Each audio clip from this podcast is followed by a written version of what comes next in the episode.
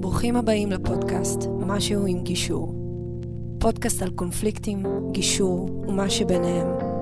עם המגשרים נדב נשרי, דניאל הרוש וחברים. היי נדב, מה שלום קורה? דניאל, בסדר גמור, מה שלומך? Uh, תודה שבאת לפ... לפרק נוסף של הפודקאסט. אין לך כל כך ברירה, אתה... אני לא יכול לדבר עם עצמי. Uh, אבל אני שמח שאתה פה, כי אתה באמת... Uh, יש לי איזו שאלה שהיא גם חוזרת הרבה. בשיחות. אני עונה לאנשים ש... שמחפשים uh, גישור, שפונים אלינו ו... ורוצים לקבל מידע. ו- נכון. והרבה צריך פעמים... להגיד את זה, מי ש- מי שמתקשר אלינו למשרד ומחפש גישור, בכל המקום, בכל הסניפים שלנו בארץ, אה, מתקשר והוא ישר שומע אותך. נכון, אני, אז אני מקווה ש, שהקול שלי מספיק אה, מרגיע, כי, כי באמת אנשים מתקשרים במצב שהם ככה בסערה בדרך כלל, וחלק אפילו. חלק אפילו עוד לא אמרו לבן או בת הזוג, אומרים, אנחנו רק רוצים לדעת מה לעשות. אז, אז באמת אני... והפחידו אותם ולחיצו כן, אותם. כן, אני- האמת שאני אני ישר, אה, קודם כל, קודם כל אני, אני מוריד את אה, מהירות הדיבור, זה כבר אה, רואים את האפקט, ו- ובאמת נותן ידע אובייקטיבי ש, שאני רואה שהוא מרגיע, כי באמת, אנשים מקבלים מידע לא נכון, מפחיד, אה, שסוחב אותם לקצוות וזה. ואז גם הרבה שואלים אותי שאלה, שאני רוצה שתענה לי עליה, כי אני יודע שאתה באמת אה, ליווית לדעתי כבר אלפי זוגות בשנים שאתה עושה את זה, ובטח ראית כבר הכל. הם שואלים, האם בהכרח זה שנבוא לגישור זה אומר ש, שנתגרש? יש מזה דרך חזרה? האם בגישור לפעמים קורים דברים אחרים? אז, אז בוא, בוא תגיד, איך, איך אתה רואה את זה? אז אחד הדברים, ה- אתה יודע מה, אני חושב שהוא הכי קסום בתוך הגישור, זה שהרבה פעמים זוג שמגיע להתגרש, ממש, אמרו שני מתגרשים, מחליטים שלא. עכשיו, הם לא מחליטים להישאר ביחד כי אני, או אתה, או המגשרים שלנו, אה, דחפו אותם, עשו להם מניפולציה, לא, לא, שום דבר, לנו אין אג'נדה.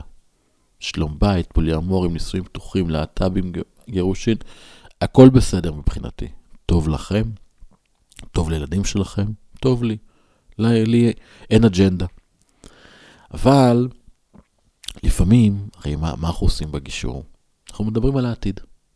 אנחנו מדברים על מה המטרות של כל אחד מההורים, המטרות האישיות, המטרות משותפות, ולפעמים, וזה קורה דווקא לא מעט פעמים, הם מסתכלים לעתיד ואומרים, רגע, אני... אנחנו רוצים דברים די דומים.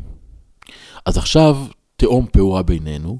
אגב, זה בדרך כלל קשור לתקופות של הילדים כשהם מאוד קטנים, או שהם כבר יותר בוגרים, ואנחנו מרגישים שאין לנו קשר בבית, ואני מסתכל כי אולי בחוץ יותר טוב, אבל כשאני בא לחדר גישור, ופתאום נוצרת פה שיחה, ולפעמים זאת שיחה ראשונה מזה שנים, שהיא באמת שיחה של רגשות, שיחה של כל אחד מה הוא מרגיש, שיחה של אה, מה הוא חווה ומה מה הוא רוצה, ופתאום הלב, הלב אה, נפגש. ובתוך השיחה הזו, שבאה בחדר, אני מזכיר, זה חדר בתוך משבר, זה חדר שבאנו להתגרש, אבל המשבר הוא מטבעו, הוא חושף רגשות, הוא, הוא מאלץ אותנו באמת בצומת הזה לא, להתמודד עם קשות הכי גדולות, ואנשים באמת שואלים, רגע, אולי אפשר בכלל להישאר ביחד? ואנחנו כבר כשאנחנו, כבר כשבאים לשיחת ההיכרות איתנו, ממש בהתחלה, אנחנו אומרים את זה. בתוך, כשאתם באים להליך גישור, יש לכם פה שלושה מסלולים אפשריים.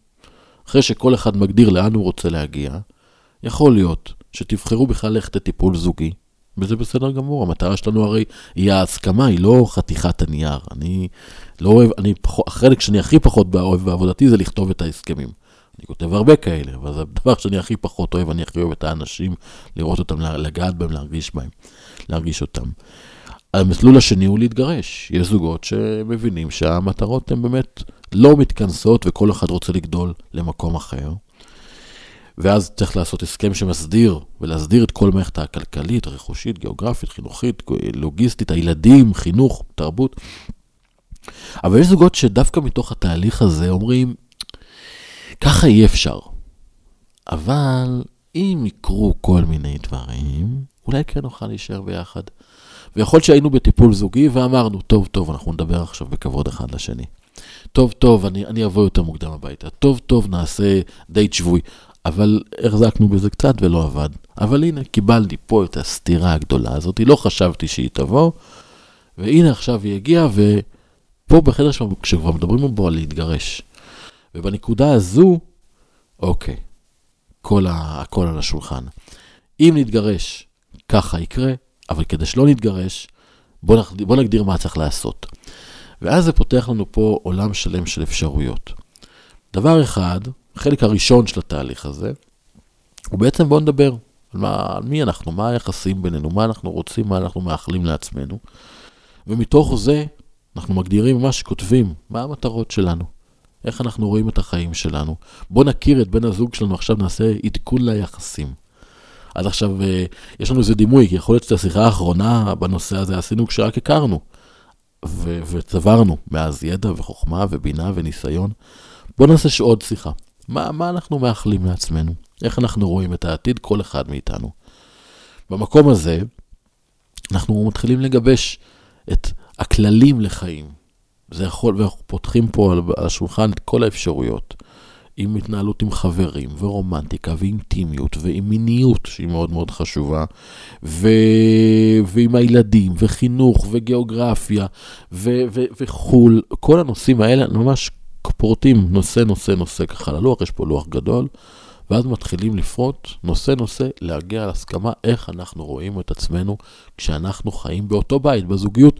יש גם כאלה, אגב, שעושים הסכמים שכאלה, אבל גרים בית מעל בית. זאת אומרת, פרידה לא פרידה. הכל אפשר, הכל יכול לקרות בהתאם ל, לרצון שלה, של בני הזוג. ואחרי שאנחנו מדברים, ולפעמים גם במקביל, שאנחנו מדברים על איך נשאר ביחד, אנחנו גם מדברים על מה יקרה אם ניפרד. ולמה זה חשוב? כי יגידו לי, למה, מה אתה עכשיו מדבר איתי על רומנטיקה ואתה מדבר איתי על פרידה, איך, איך אני חי בתוך הדיסוננס הזה, שיש לי פה, זה, זה כמו לדבר על אהבה ושנאה, ביחד.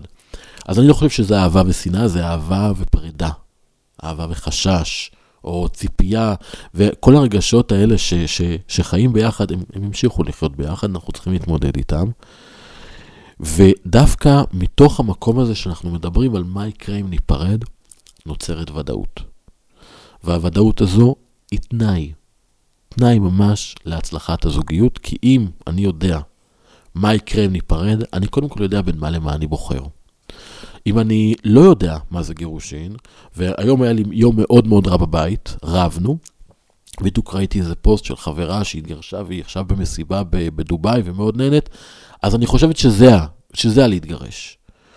ו, וזה לא בהכרח, זה או שכן או שלא. אבל אם אני יודעת ויודע מה זה להתגרש, איך אני אתנהל כלכלית, איפה אני אגור, איך ייראה הזמן הפנוי שלי, איך ייראה הזמן שלי עם הילדים. מה שאנחנו בונים בעצם בתוך גישור גירושין, אנחנו ממש בונים תמונה שלמה של איך החיים שייראו. ואז אני יודע בין מה למה אני בוחר. היה לנו עכשיו ריב. הוא, הוא, הוא מספיק קשה כדי שאני אבחר באופציה הזו, אז אני בוחר את האופציה, היא כבר קיימת. צריכים להגיד, מבחינה משפטית, ההסכם הזה, הסכם של שלום בית לחלופין גירושין, הוא מקבל תוקף של פסק דין. זה אומר שלא התגרשנו עדיין, להתגרש זה רק אחרי הטקס, אבל זה אומר בעצם שהסדרנו בינינו את כל השאלות הכלכליות, הלוגיסטיות, הרכושיות, המשפטיות. ואז בעצם אני יודע, אם עכשיו ניסינו את שלום הבית, בהתאם גם לפרמטרים שהגדרנו, ל, ל, לכללים שהגדרנו, אם אנחנו מתנהלים ככה, וכל אנחנו שנינו רוצים, אז אנחנו נשארים באותו בית. אבל אם החלטנו שלא, וניסינו ולא עבד, או לא עמדנו בכללים שהגדרנו, אז אני יכול פשוט לקחת, ללכת, לעשות את הטקס, ולהכניס את פרק הגירושין לתוקף. זה אומר בעצם, ו... ואני רוצה להגיד את זה כי, כי הרבה באים כשמאוחר מדי. הרבה באים שכבר אחרי שכבר התחילו בהליכי גירושין, בטח כבר כאלה שהתחילו עם, עם עורכי דין, שזה פשוט גומר כל סיכוי לשלום בית. כי אם התחלת בלתקוף אותי בלי שדיברת איתי, אין לנו בכלל מקום פה לשיח. וזה כל כך, זה, זה חבל, כי, כי הפחד פה הורג רומנטיקה והורג זוגיות, וזה כל כך מיותר, באמת. כל כך מיותר ועצוב. אני חושב על מקרים כאלה שהגיעו אליי, ורק הייתם מגיעים קודם, לפני שהתחלתם באלימות. אז לבוא בהתחלה עכשיו, אפשר גם לקרוא לזה גישור זוגי. אנחנו באים קודם כל לשאול לאן אנחנו רוצים להגיע, בלי כותרות. בלי להתגרש או לא להתגרש. יש לנו עכשיו משבר, בואו נדבר על, על מה אנחנו רוצים. אפשר את התהליך הזה לעשות גם כן בתוך טיפול זוגי. אגב, מומלץ בחום. אני מציע לכל זוג, גם כשטוב ללכת לטיפול זוגי, וגם כשרע ללכת לטיפול זוגי. טיפול זוגי זה מקום מעולה ליצירת תקשורת. ותקשורת זה מקום שאנחנו יכולים לבנות אותו, זה, זה עוזר לפתור מחלוקות שיש בינינו תקשורת טובה. אז אנחנו יכולים לבוא לגישור איתנו, לבוא ולהגיד, אוקיי, מה כל אחד רוצה, איך אתה רואה את החיים, ואז מתוך זה, גם להבין שאם הזוגיות הזו נגמרה, וכל אחד רוצה לגדול למקום אחר, אז הנה, זה להבין את זה ממקום של אנחנו רואים אחד את השני, וגם אם אנחנו רואים שאנחנו רוצים להישאר ביחד, אז זה בדיוק המקום לשמר את זה ולהגיד איך עושים את זה. זאת אומרת, הגישור למקומות האלה שיש משבר, זה חובה, לרוץ קודם כל לגישור. להסדיר, להגיד, לדבר, לפני שעושים כל צעד אחר. וגם ככה, מי שעושה את השיחה הראשונה היא איתך, אז ודאי מה יש להם להפסיד.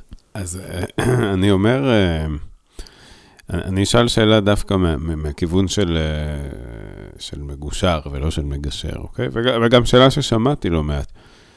אוקיי, פרק הגירושין ברור, צריך להסדיר המון דברים, יש המון שאלות שצריך לענות עליהן, וברגע שהפרק הזה בהסכם, הסכם שלום בית לחילופין גירושין מוכן, אז, אז הוא מוכן.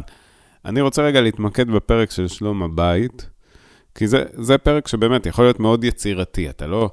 אה, אין סט של כללים ש, שצריך להחליט לגביו, כמו, כמו בגירושין. זה, זה מאוד פתוח, ופה אני נשאל הרבה פעמים, אבל רגע, פה יש גם דיסוננס, כי זה כאילו הסכם משפטי, אבל מה זה הסכם משפטי? אתה תכפה על בן או בת הזוג שלך לצאת איתך לדייט פעם בשבוע כדי לשמר את הזוגיות? מה זה אומר שזה משפטי? קודם כל, משפטי זה הכל. מה, אתה תזמין לו שוטרים אם הוא לא יצא איתך לדייט? תאכוף את זה? מה, מה, מה קורה? תראה, היופי בהסכמי גישור זה שהם לא נפתחים. למה הם לא נפתחים?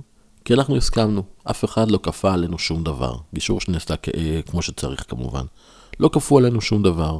הייתי בחדר, דיברתי, אמרתי, הסכמתי, לחצתי את היד, אפילו התחבקתי על זה. אני עומד בזה. ולכן הסנקציה היא פחות חשובה, כי, כי אם אני מפר הסכם, אז אני מפר את המילה שלי. עכשיו, מבחינה משפטית, ברגע שההסכם קיבל תוקף של פסק דין, זה אומר שהוא אכיף. זאת אומרת, אם כתוב שם סנקציה כלכלית, מישהו ישלם למישהו, ולא משלם, אפשר ללכת, אפשר ללכת עם זה להוצאה לפועל. לא צריך להגיש תביעות, לא צריך ללכת לבית משפט, ישר עושים עיכול. אבל מה קורה באמת אם מישהו אומר, אה, קבענו דייט שבועי ומישהו לא מגיע? אוקיי. אז קודם כל אפשר לכתוב סנקציה כלכלית. עכשיו, פה זה יהיה קצת מוזר, רגע.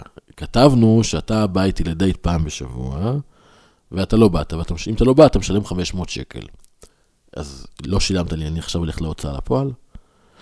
בעצם, אם הגענו כבר למקום שאתה לא מגיע, אתה מפר את ההבטחה, מפר את ההסכם, אז אנחנו רואים לאיפה זה מגיע, שבוע שנעשה שיחה, שוב נחזור לחדר גישור, נלך לחדר טיפול, נתמודד עם זה ש, שאתה מפר פה את ההסכם, או שנתגרש. הרי כבר ראינו בצומת הזה, אני מזכיר, זה לא, ההסכם שלום בית חלופין גירושין הוא לא, הוא לא צעד ראשון, הוא לא לפני טיפול זוגי.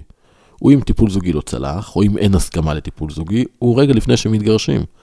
זאת אומרת, אנחנו בעצם, אם מישהו רוצה לשמור על הזוגיות, הסכם שלום הבית, הוא מחזיר את עצמו, הוא מחזיר, נותן לו אפשרויות, הוא מחזיר את הגלגל אחורה. אבל אם הסכמת משהו ולא תעמוד בזה, והצד השני לא טוב לו, הוא לא מבסוט מזה שאתה לא, לא הולך איתו לדייט, הוא לא, אם הוא זורם ושניכם הסכמתם לא לצאת לדייט שבועי, אז הכל בסדר. אבל אם הוא אומר שלא, אז תדע שההסכם הולך להיכנס לתוקף. ולכן, מעליך כל הזמן הידיעה שאי אפשר יותר לזרום, אי אפשר לזרום בעסק, וזוגיות זה עסק, צריך להשקיע בו. בעצם אתה אומר, uh, עבור מי ש... כדוגמה, כן, לקחת את העניין של הדייט, אבל יש הרבה דברים אחרים שהם אולי אפילו קצת יותר קריטיים, זמן עם הילדים ומטלות בבית וכל מיני דברים כאלה שאנשים מתחייבים אליהם ו- וכדאי מאוד שיעמדו בהם, אם הם רוצים uh, לשמור על הזוגיות, כי ברור שהגיע לנקודה שמה שהיה לא יכול להימשך יותר. נכון. אז, אז השאלה, ברחה לי השאלה. זה בסדר.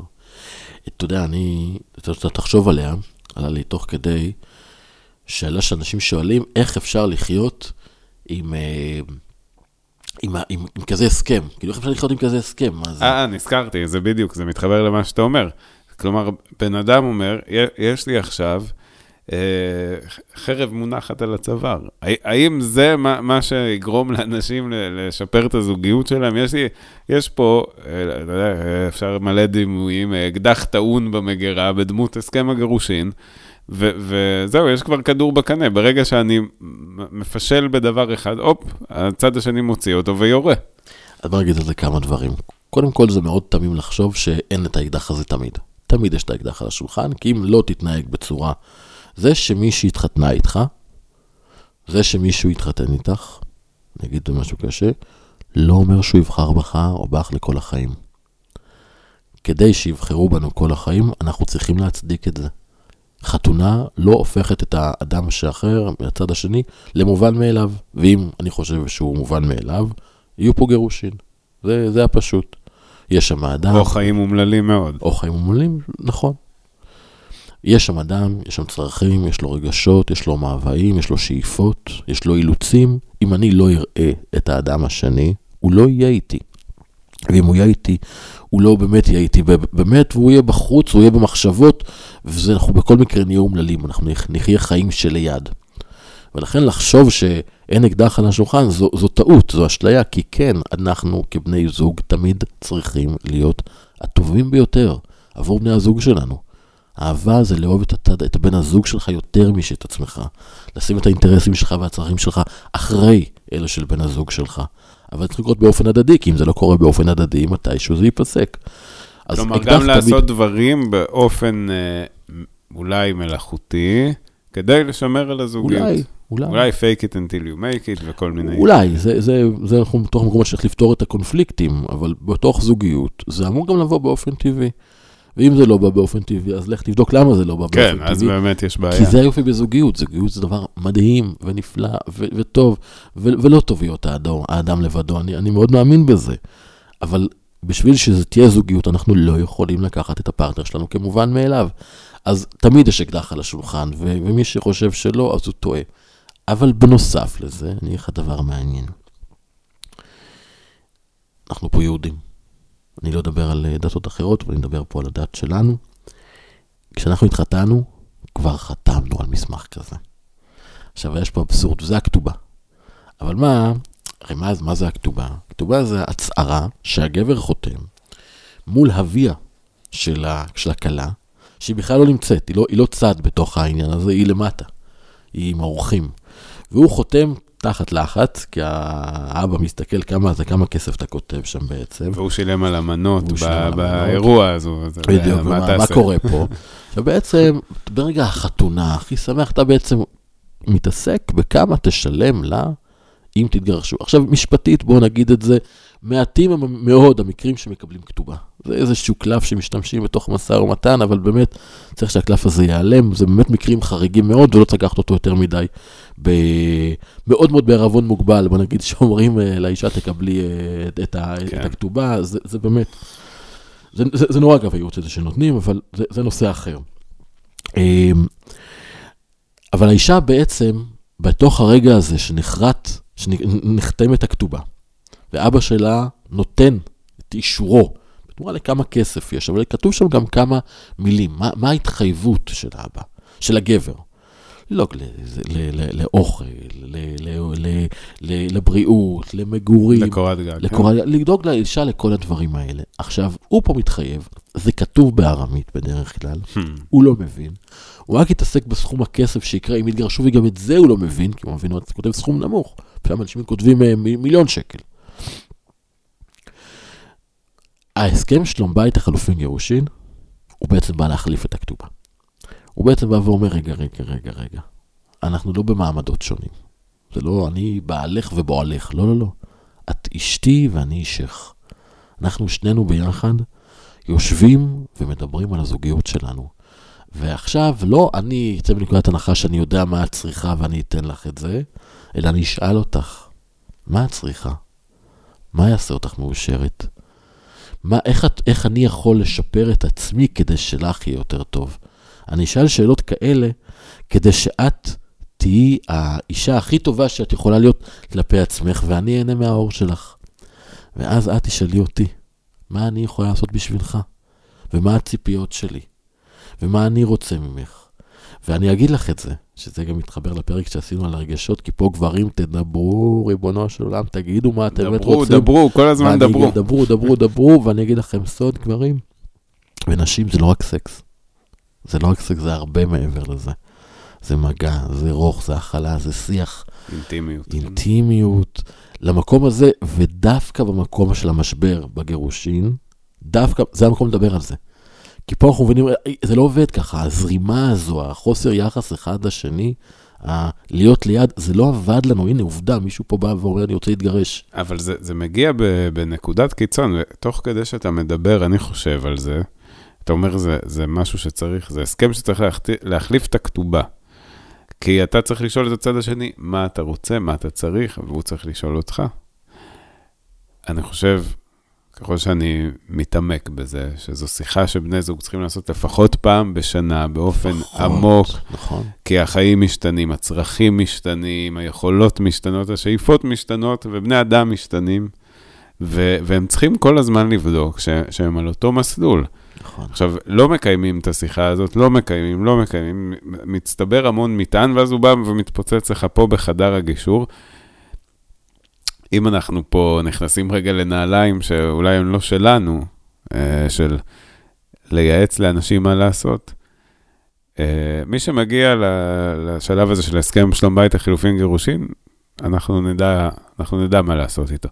אבל תעשו את השיחות האלה גם ביניכם הרבה קודם, כדי. לא להגיע לנקודת הקיצון אני, הזאת. אני שמח על כל זוג שלא הגיע אלינו. בדיוק, כי זה, כי אם הם הגיעו למצב הזה, שבו כבר פרידה ממש נמצאת על השולחן, לא מתחת, ולא זה, וזה, והם יושבים בגישור ומדברים על זה, ומגדירים מה קורה. ה- היכולת אה, לחזור אחורה היא הרבה יותר קשה. נכון. אה, מצד שני, אמרנו, יש גם צמיחה מתוך הסבל. טוב להגיע גם למקום הזה של לא, לגמרי, הקושי. אם הם הגיעו לשם, אז ברור שזה מה שהם ואם אתם כבר צריכים פה לעשות. ומדברים, הרבה אומרים לי, אין סיכוי, היא לא תרצה. ויש פה אחד שרוצה ואחד שלא רוצה. ואני אומר לו, תקשיב, בשקט. ואני אומר בשקט בסוד, אבל גם שהצד השני שומע. עכשיו זה פרק שלום הבית. אם אתה רוצה עכשיו לשמור על הזוגיות, אל תגיד בואי ננסה. אל תגידי, עזוב, בוא ננסה. תנסו. להתגרש זה לא מהיום, מהיום למחר. זה לא שמישהו הולך, מגיש בקשה וזה מתגרשים. גם בגישור, שזה התהליך הכי מהיר, זה ייקח חודש, חודשיים. בתוך הזמן הזה, פשוט להיפגש ולדבר על כל הדברים, זה לוקח זמן, יש הרבה על מה לעבור. ואחרי זה לאשר את ההסכם. ואחרי זה החיים עצמם ממשיכים. יש לכם עוד זמן. אתם רוצים שלום בית? תעשו אותו עכשיו. עכשיו תהיו המודל שאתם רוצים. עכשיו תתקנו. עכשיו ת, תעשו את, ה, את השינוי. אל תצפו שהצד השני יגיד, אה, טוב, אני עוזב את הכל ו- ונשאר. כי לקח הרבה זמן להוציא את האמירה, אני רוצה להתגרש. היא כבר לא, היא לא, היא לא, היא לא סתם באה באוויר. ברור. אז צריך עכשיו לעבוד על זה. והסכם שלום בית, החלופין גירושין, התהליך הזה, הוא בדיוק המקום הבטוח, וצריך לדעת, כל תהליך גישור לגירושין, הוא גם בעצם יכול להיות תהליך לשלום בית. אם המגשר כמובן יש לו את הכלים וידע להתמודד עם המקום הזה, אם, הוא, אם המגשר, ופה פה, אגב אני, אני אגיד משהו, אה, לחזק את, ה, את המגשרים התהליכיים כמונו. יש מגשרים שהם עורכי דין, ואני אומר את זה כמשפטן. ואני, לא היה לי שיעור אחד בעולם המשפט, בתואר משפטים, אני מדבר על זה הרבה, על איך לפתור מחלוקות, ובטח לא על רגשות. זה לא, רג, רגש זה לא משהו משפטי. והרבה מגשרים, אה, אני אומר את זה בצער, עסוקים רק בפן הפרקטי של הגירושין. אה, כלכלה, חלוקה, רכוש, זמנים. אבל גירושין זה לא רק גירושין, זה גם פרידה. ופרידה זה משהו מאוד רגשי. בפרידה יש גם כאלה שאיפות ותקוות ואכזבות, מה שרצינו שיהיה ואולי לא יהיה, אובדן החלום, ולמקום הזה צריך לתת מקום. ומגשר תהליכי שיודע לתת מקום למקום הזה, לכאב, ובואו נקשיב אחד לשני. בואו נבין את הנרטיב אחד של השני, כי מתוך ההבנה כבר תהיה תמונה אחרת. ומהמקום הזה שאנחנו רואים אחד את השני, יהיה לנו הרבה יותר קל גם לפתור את המחלוקות, כי פתאום יש עכשיו שיחה ואנחנו רואים עין בעין, וגם אם יש פה סיכוי לשלום בית, אז, אז הוא יהיה אפשרי. אבל אם אנחנו ישר חותכים למקום הטכני של הפרידה והגירושין, ובואו נתחיל לדבר על הכסף, אנחנו גודעים את הזרע הקטן והמקסים הזה שיש. ולכן זה מאוד מאוד קריטי, שאם יש אחד הצדדים בחדר, לא שלם עם הגירושין, לא לרוץ לפרקטיקה של הגירושין, לכו לטיפול זוגי, בואו אלינו, בואו למגשר שהוא תהליכי, בואו נשב ונדבר, בואו נשב ונדבר. ואז נגיע להסכמה. בכל מקרה, גם אם תחליטו להתגרש, זה פשוט יהיה גירושין יותר טובים, יותר קל, וגם אם זה ייקח עוד פגישה או שתיים. אנחנו מדברים על דברים כאלה, כן? התהליכים הם לא ארוכים, זה לא... צריך להגיד, גישור, גישור בכלל, ארבעה, חמישה מפגשים, זה היה ממוצע אצלנו להסכם. אז בוא נגיד שהסכם שלום בית, שמונה, תשעה מפגשים. כי אנחנו לא הולכים אחורה כמו עולם הטיפול, ולכן אפשר לשלב אותו עם טיפול. אז תנו לעצמכם את ההזדמנות. אז, אז אם uh, לסכם, מה שאתה אומר, אני... Uh, ואני גם בעצם קורא פה לזוגות שנמצאים בצומת הזה. לפני ש... תתקשרו לדניאל. לפני, קודם כל, כן, תתקשרו, אני אשמח לדבר ו- ולתת את כל המידע, אבל לפני שאתם בוחרים, וזו באמת בחירה קשה מאוד, האם להיפרד או לנסות לשקם את הזוגיות, זה לא רק בואו לראות איך זה נראה, איך זה, איך זה נראה, איך זה ייראה, זה גם איך אתם מרגישים עם הדבר הזה. ברגע שאתם מדברים עליו, אתם תדעו הרבה יותר טוב. נכון. תאספו אנחנו... כמה שיותר מידע, גם פרקטי וגם רגשי, שלכם מול עצמכם, לראות איך אתם מרגישים כשהתמונה של הגירושין בהירה. אולי תגידו, כן, זה, זה באמת מה שרציתי. אני לא ידעתי לפני זה איך זה ייראה, זה הפחיד אותי, זה כנראה הדבר הנכון בשבילי לעשות, או לא, או אז, אז מה עושים כדי להישאר ביחד? ו, וזה שיח שהוא באמת יכול, אה, יכול לעורר כל כך הרבה דברים ש, ש, שנדחקו לתוך בוידה מאוד עמוק ב, ב, בנפש של כל אדם. אה, ואני, ואני גם רואה בעצמי, אנשים... מאוד רהוטים, שיודעים להתבטא, אנשים שכנראה ביום-יום שלהם הם לא אנשים סגורים ויודעים לבטא רגשות, פתאום יושבים אחד מול השנייה, וקולטים שהם לא ניהלו את השיחה הזאת שנים, ו- ובלי שום סיבה, אז... אז... איזה מרגש, אתה יודע, היה לי, היה לי זוג לא מזמן, שבאו להתגרש, ממש להתגרש, היה פה תהליך מרגש מאוד מאוד מאוד מאוד, כי הוא פשוט, הוא דיבר, הוא מעולם לא דיבר. הוא היה ילד כזה, גדל בשכונה, במצוקה, והוא הצליח בחיים, והוא לא דיבר על הקושי ועל ההישרדות, ופתאום נוצר פה מקום והוא דיבר. וזה עצרו, זה הפך להיות תהליך של אה, שלום בית, וזה הסתיים בהצעת נישואין. וואו. הוא בצימר והוא הציע נישואין מחדש. וואו. זה היה פשוט מרגש ומדהים, ו- ו- ויש הזדמנויות ויש אפשרויות. אה, אז... אז, אז זאת התשובה לשאלה הראשונה ששאלתי. האם אה, זוג שמגיע לגישור בהכרח צריך להתגרש? הנה, לא, לפעמים לא. הוא גם מתחתן. לפעמים הוא גם מתחתן, יפה מאוד, נכון. אז אה, תודה רבה.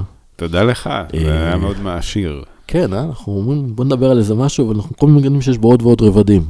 כן, זה מדהים. איזה מקצוע יש לנו, איזה יופי לנו. ואני רוצה לבקש מהמאזינים לשתף. והמאזינות. והמאזינות, זה נכון. אה, לשתף ולהפיץ. אנחנו אה, אוהבים ומאמינים בלתת את הידע באהבה ובחופשי, ופשוט לתת את הכלים, אה, ואנחנו רוצים להגיע לכמה שיותר אנשים. כדי באמת לעזור, אני רוצה שנסביר, כן, כי אנשים כן. תמיד אומרים להפיץ וזה בשביל לייקים, וזה לא מעניין. אנחנו... אנחנו רוצים שאנשים יקבלו את המידע, כי הוא באמת יכול לעזור להם. אני אגיד לך משהו, זה, זה נכון, אנחנו יודעים שאנחנו מתעסקים פה בדיני נפשות, וזה באמת חשוב, ו, ובאמת, על כל אדם שניגש אליי, ניגשה לפני כמה זמן, מישהי אמרה לי, תשמע, אתה לא מכיר אותי, אבל שינית לי את החיים. אני, מישהו שלמד אצלי בקורס הבסיסי באינטרנט, ומישהו שיצא עם אחד שלמדתי קורס בסיסי, וזה שינה לו משהו מאוד מהותי בהתנהלות, ואחרי זה יצא עם מישהו שהתגרש אצלי. ואמר לי, תשמע, לא, וחיבקה אותי, וזה, אנחנו נוגעים באנשים, וזה באמת, זה שווה יותר מכל... לפעמים מכל, בלי לדעת. בלי לדעת, כן. וזה מדהים, ואני כל כך מוקיר ומודה על זה, באמת. זה נותן לי תחושה של משמעות בחיים. ויחד עם זה גם זו פרנסתנו, ואנחנו אוהבים לעבוד, ואנחנו אוהבים לעזור, ולכן אם אנחנו יכולים לעזור למישהו, ומישהו צריך גישור, אז, אז מוזמנים גם לפנות אלינו. אז גם אפשר לשתף את זה ולה, ולהפיץ. אז אנחנו מאוד שמחים לעזור, ו, ונשמח שמי שמאזין ו, ומוצא תועלת במידע, פשוט להעביר את זה הלאה. כן, זאת מתנה מאוד גדולה, בחינם, שאתם יכולים להעניק לאנשים ש, שבדיוק צריכים אותה. נכון. והם יודו לכם אחר כך, זה לא קשור אלינו, זה, זה באמת נכון. ה- הידע הזה ש, ש, האינטרנט מלא בהרבה דיסאינפורמציה לגבי נכון. גירושין. אנחנו משתדלים כאילו לקחת את מה שאנחנו אומרים מתוך ניסיון מאוד גדול, עם, עם זוגות שעברנו ומתוך מחקרים. אה, טוב, ו- די מה, אנחנו עושים לעצמנו פרסום ואני לא רוצה לפרסם. זה עשינו את שלנו, אמרנו. כן, האמת, נכון, אתה עושה. טוב, מגיע טוב, לא, לא, בדיוק. צריך, לא צריך להיות מסחריים, אנחנו לא. קוקה קולה. לא כאלה. אה, בסדר. אבל כן אגיד, אבקש דבר אחד, מטפלים זוגיים. יש מטפלים זוגיים ופסיכולוגים משפחתיים שלא מכירים את המודל של הסכם שלום בית לחלופין גירושין. אז אם אתם מכירים אנשי טיפול, שלחו להם את הפרק הזה. עשינו גם השתלמות בזום, היא באינטרנט, חינמית, השתלמות למטפלים על הסכם שלום בית לחלופין גירושין. מציע בחום לראות, אני חושב שלאנשי טיפול, הכלי הזה, ככלי עבודה, צודק. הוא מאוד חשוב, ו- ואני אשמח אה, להעניק להם את הידע והכוח גם, והכוחות אה, והכלים. יאללה, נסגור עניין. יאללה, סגרנו. מעולה, תודה רבה, נדב. תודה דניאל, ותודה לשרון, שפה איתנו, ועושה לנו פה את הכל התפעול, מאפשרת לזה לקרות. להתראות.